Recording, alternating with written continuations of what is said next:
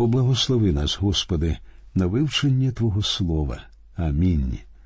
Дорогі друзі, сьогодні розмова піде про благословення, що Бог дав Авраамові, а потім ми перейдемо до 23-го розділу, де розповідається про смерть Сари, і трохи поговоримо про те, як Авраам вирішив знайти для Ісаака дружину.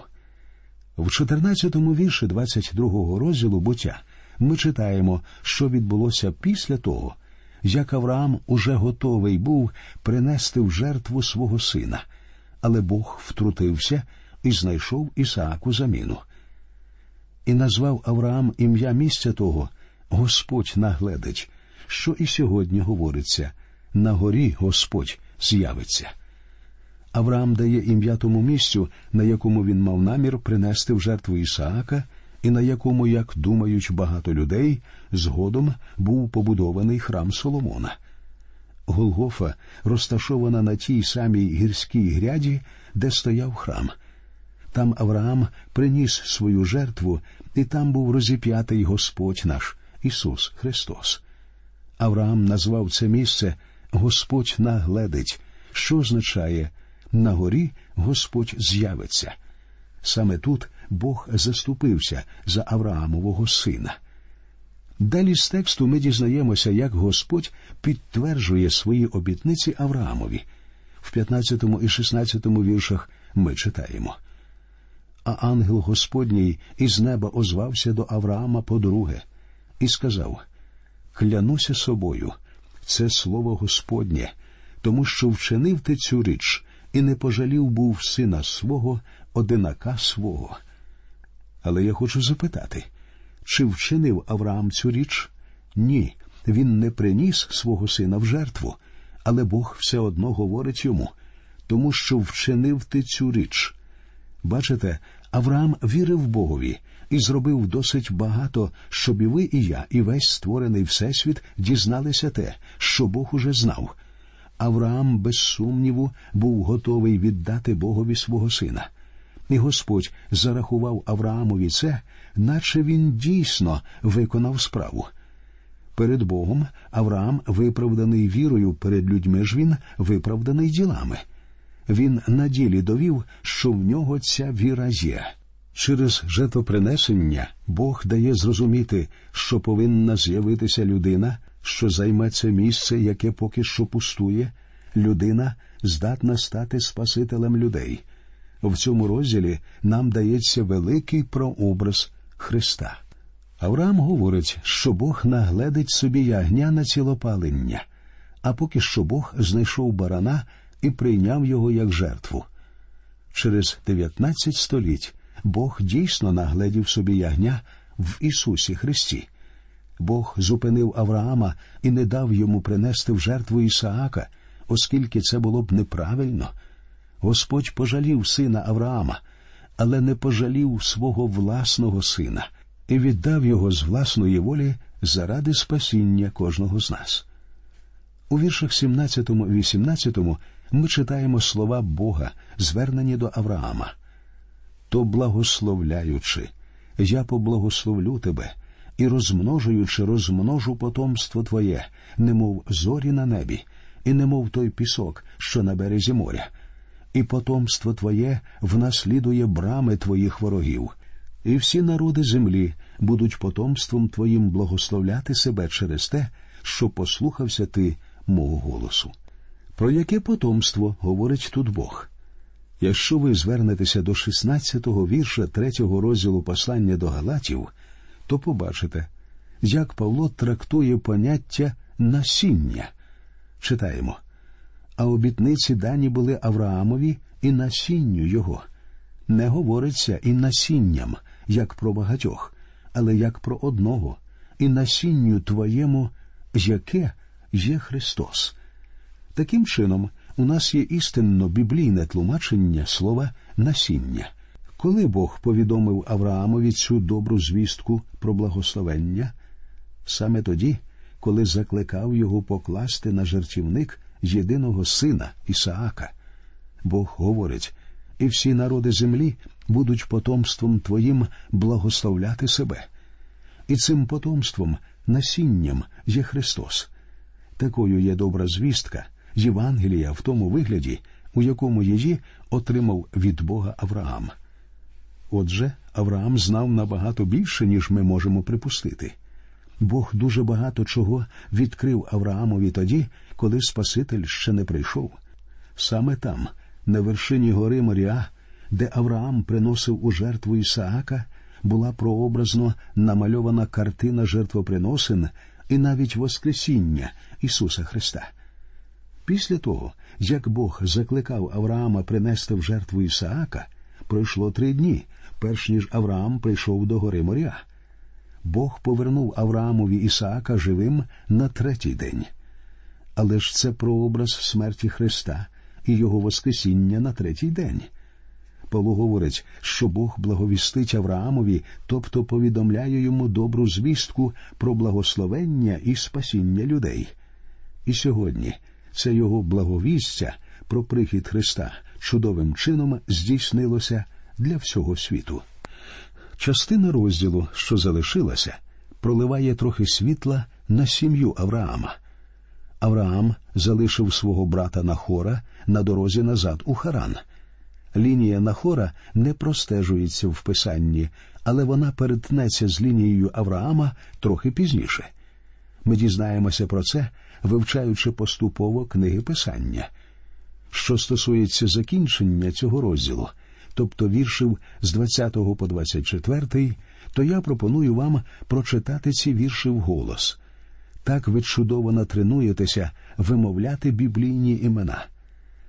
Тепер, друзі, ми приступимо до читання 23-го розділу буття.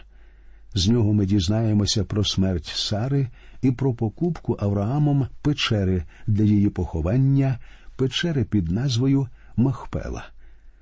Розділ починається з повідомлення про смерть Сари. Читаємо перші два вірші.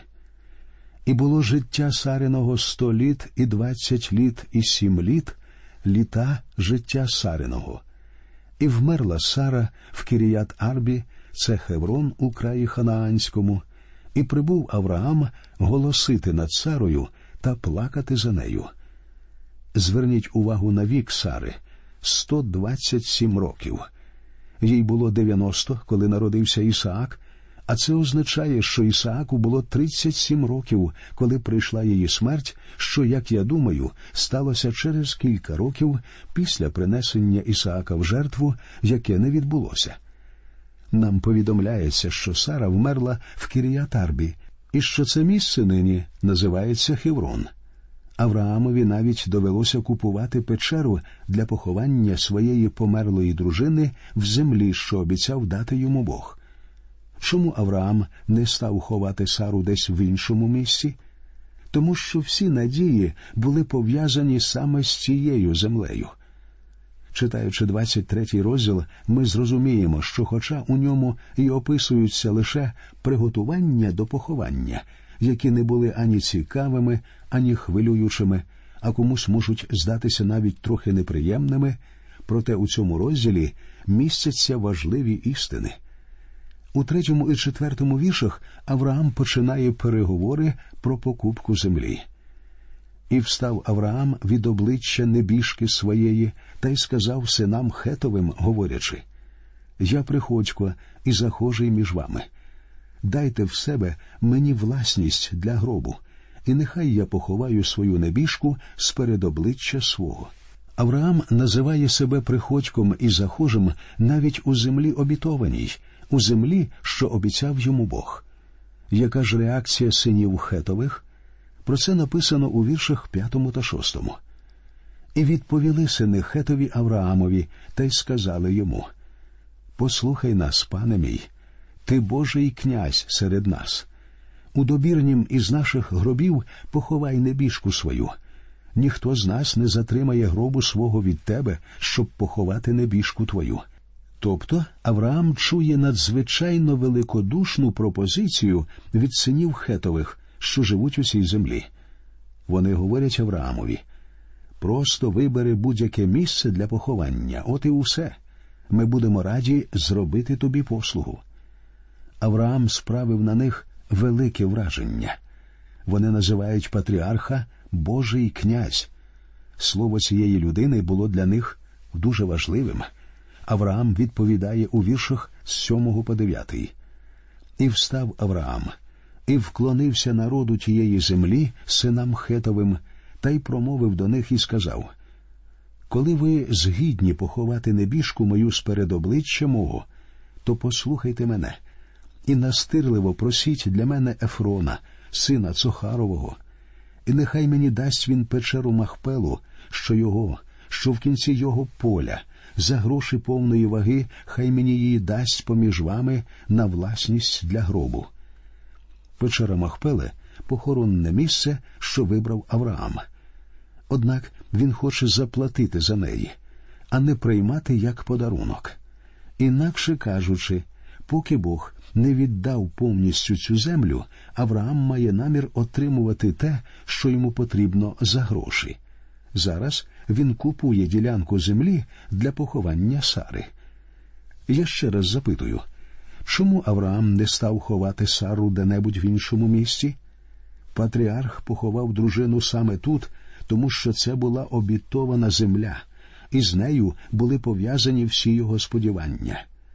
Коли ми будемо читати писання далі, ми побачимо, що там говориться про два великі сподівання і два великих Божих задуми. У Бога є земний задум, і в Бога є небесний задум. У Бога є задум щодо землі. Це означає, що та земля, на якій живемо ми з вами, буде існувати вічно.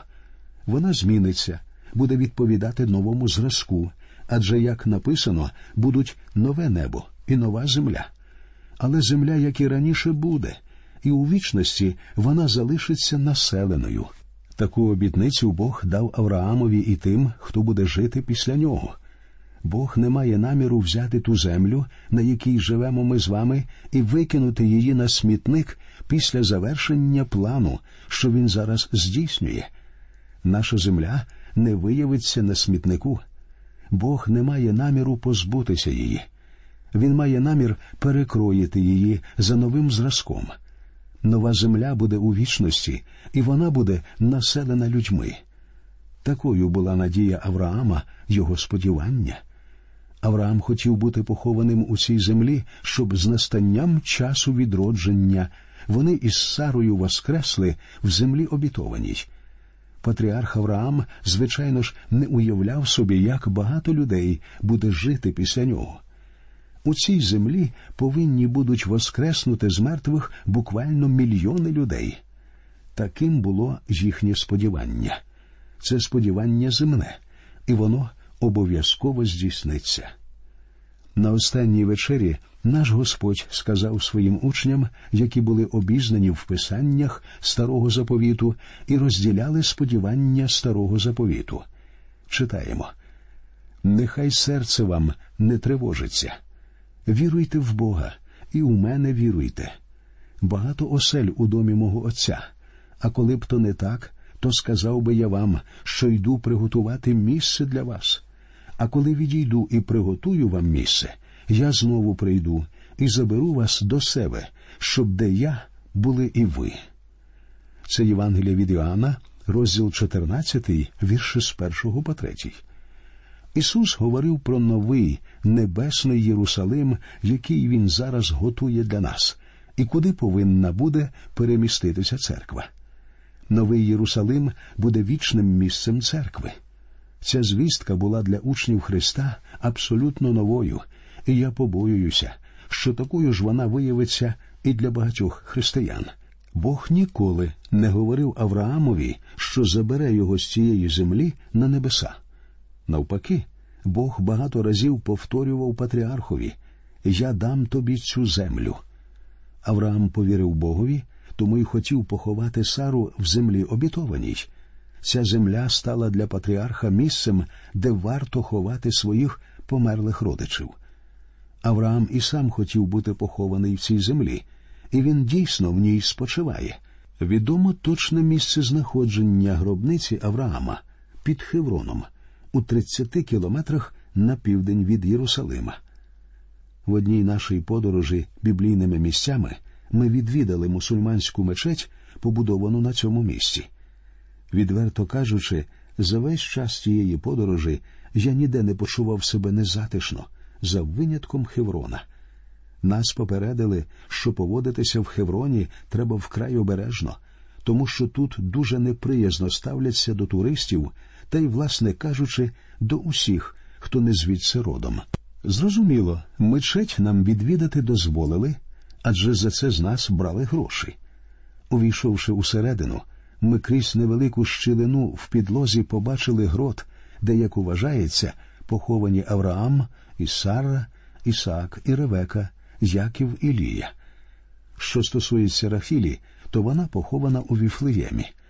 Всі ці люди поховані в Ізраїлі, тому що їхнім сподіванням було воскреснути з мертвих у землі обітованій. Це земне сподівання. А ті, хто живе за часів нового заповіту, з Господом мають сподівання небесне. Це сподівання на нове життя на небі з Господом нашим Ісусом Христом. Думаю, що вам зрозуміла різниця, і разом з тим ви тепер розумієте, чому для Авраама було так важливо поховати Сару саме в землі обітованій. Отже, Авраам збирається купити землю. Зверніть увагу на переговори. Читаємо вірші з 10 по 12. А Єфрон пробував серед хетових синів, і відповів хіттеянин Єфрон Авраамові, так що чули сини Хетові і усі, хто входив у браму його міста, говорячи Ні, пане мій, послухай мене. Поле віддав я тобі, і печеру, що на нім, віддав я тобі, на очах синів народу мого, я віддав її тобі. Поховай небіжку свою. І вклонився Авраам перед народом тієї землі. Відзначимо поведінку Авраама і великодушність цих людей, особливо Єфрона. Ми бачимо, що в ті часи вже зустрічалися дуже ввічливі люди. Ми зараз думаємо, що тоді жили дикуни з кийками, завжди готові відлупцювати один одного. Однак, якби Авраам, Ісаак, Яків або інші праведники старого заповіту, і навіть люди, згадані в цьому 23-му розділі, потрапили б до сучасного міста, я думаю, що, повернувшись, вони розповідали б своїм співвітчизникам. Уявляєте, наші нащадки це якась банда дикунів. У них панує повне безкультур'я, це грубі, неотесані і безчесні люди. Я впевнений, що саме так вони про нас би і сказали. Однак у нас, людей, що живуть після них, є та перевага, що ми можемо висловлювати свою думку про них, а вони про нас ні. І зараз, друзі, важливо відзначити, наскільки увічливими були ці люди. Отже, Авраам вклонився перед народом тієї землі, і далі, у віршах з 13 по 16 читаємо. Та й сказав до Ефрона, так що чув був народ тієї землі, говорячи коли б тільки мене ти послухав, я дам срібло за поле, візьмите від мене, і хай поховаю небіжку свою. А Ефрон відповів Авраамові, говорячи йому Пане мій, послухай мене, земля чотирьох сотень шеклів срібла, що вона поміж мною і поміж тобою, а небіжку свою поховай. І послухав Авраам Єфрона, і відважив Авраам Єфронові срібло, про яке той був сказав, так що чули сини Хетові чотири сотні шеклів срібла купецької ваги. Тобто Авраам заплатив за поле і гробницю тодішньою валютою. Придбавши місце для поховання, Авраам влаштовує похорон Сари. Читаємо вірші, з якими закінчується 23 розділ. І стало поле Єфронове, що в Махпелі воно, що перед Мамре, поле і печера, що на ньому, і кожне дерево, що в полі, що в усій границі його навколо, купном Авраамові в присутності синів Хеттових, усіх, хто входив до брами міста його. І по цьому Авраам поховав Сару, жінку свою в печері поля Махпеле, перед Мамре, це Хеврон у землі Ханаанській. І стало поле й печера, що на нім, Авраамові на власність для гробу від синів Хетових. Очевидно, це те саме місце, де зараз у Хевроні стоїть мечеть. Вона вважається другою або третьою за значенням мечеттю мусульманського світу. У мусульман є безліч мечетей у Каїрі та в інших містах, і ті мечеті, які мені довелося побачити, дуже гарні. Головною з них є, звичайно, мечеть у Мецці. Я впевнений, що друге і третє місця належать мечетям у Хевроні і в Єрусалимі. Ви вже знаєте, чому мечеть у Хевроні є такою важливою, адже всі араби походять від патріарха Авраама. Перед тим як перейти до 24-го розділу книги буття, варто сказати, що він є одним з поворотних пунктів розповіді, що займає другу велику частину цієї книги. У першій частині, що складається з перших одинадцяти розділів, йшлося про чотири великі події. А в другій частині, що складається з розділів з 12 по 50, мова йде про чотирьох великих людей. Зокрема, у розділах із 12 по 23 ми познайомилися з патріархом Авраамом, людиною віри. Тепер у розділах із 24 по 26 ми будемо читати про Ісаака, улюбленого сина Авраама. У житті Ісаака відбулися три великі події, і про дві з них ми вже знаємо. Першою подією було його народження, другою принесення його в жертву, що не відбулося. Третя подія полягала в тому, що Ісаак знайшов собі наречену. Це дуже романтична історія. Завдяки їй з'ясовується, що Богові не байдуже, за кого ви, мила дівчино, вийдете заміж, і йому не байдуже, з ким ви парубки одружуєтеся. Друзі, на цьому закінчується сьогоднішня бесіда по книзі буття. Наступного разу ми звернемося до самого тексту 24-го розділу, і ви докладно дізнаєтеся, як вибирали наречену для Ісаака. До нових зустрічей в ефірі. Нехай Господь рясно благословить усіх вас.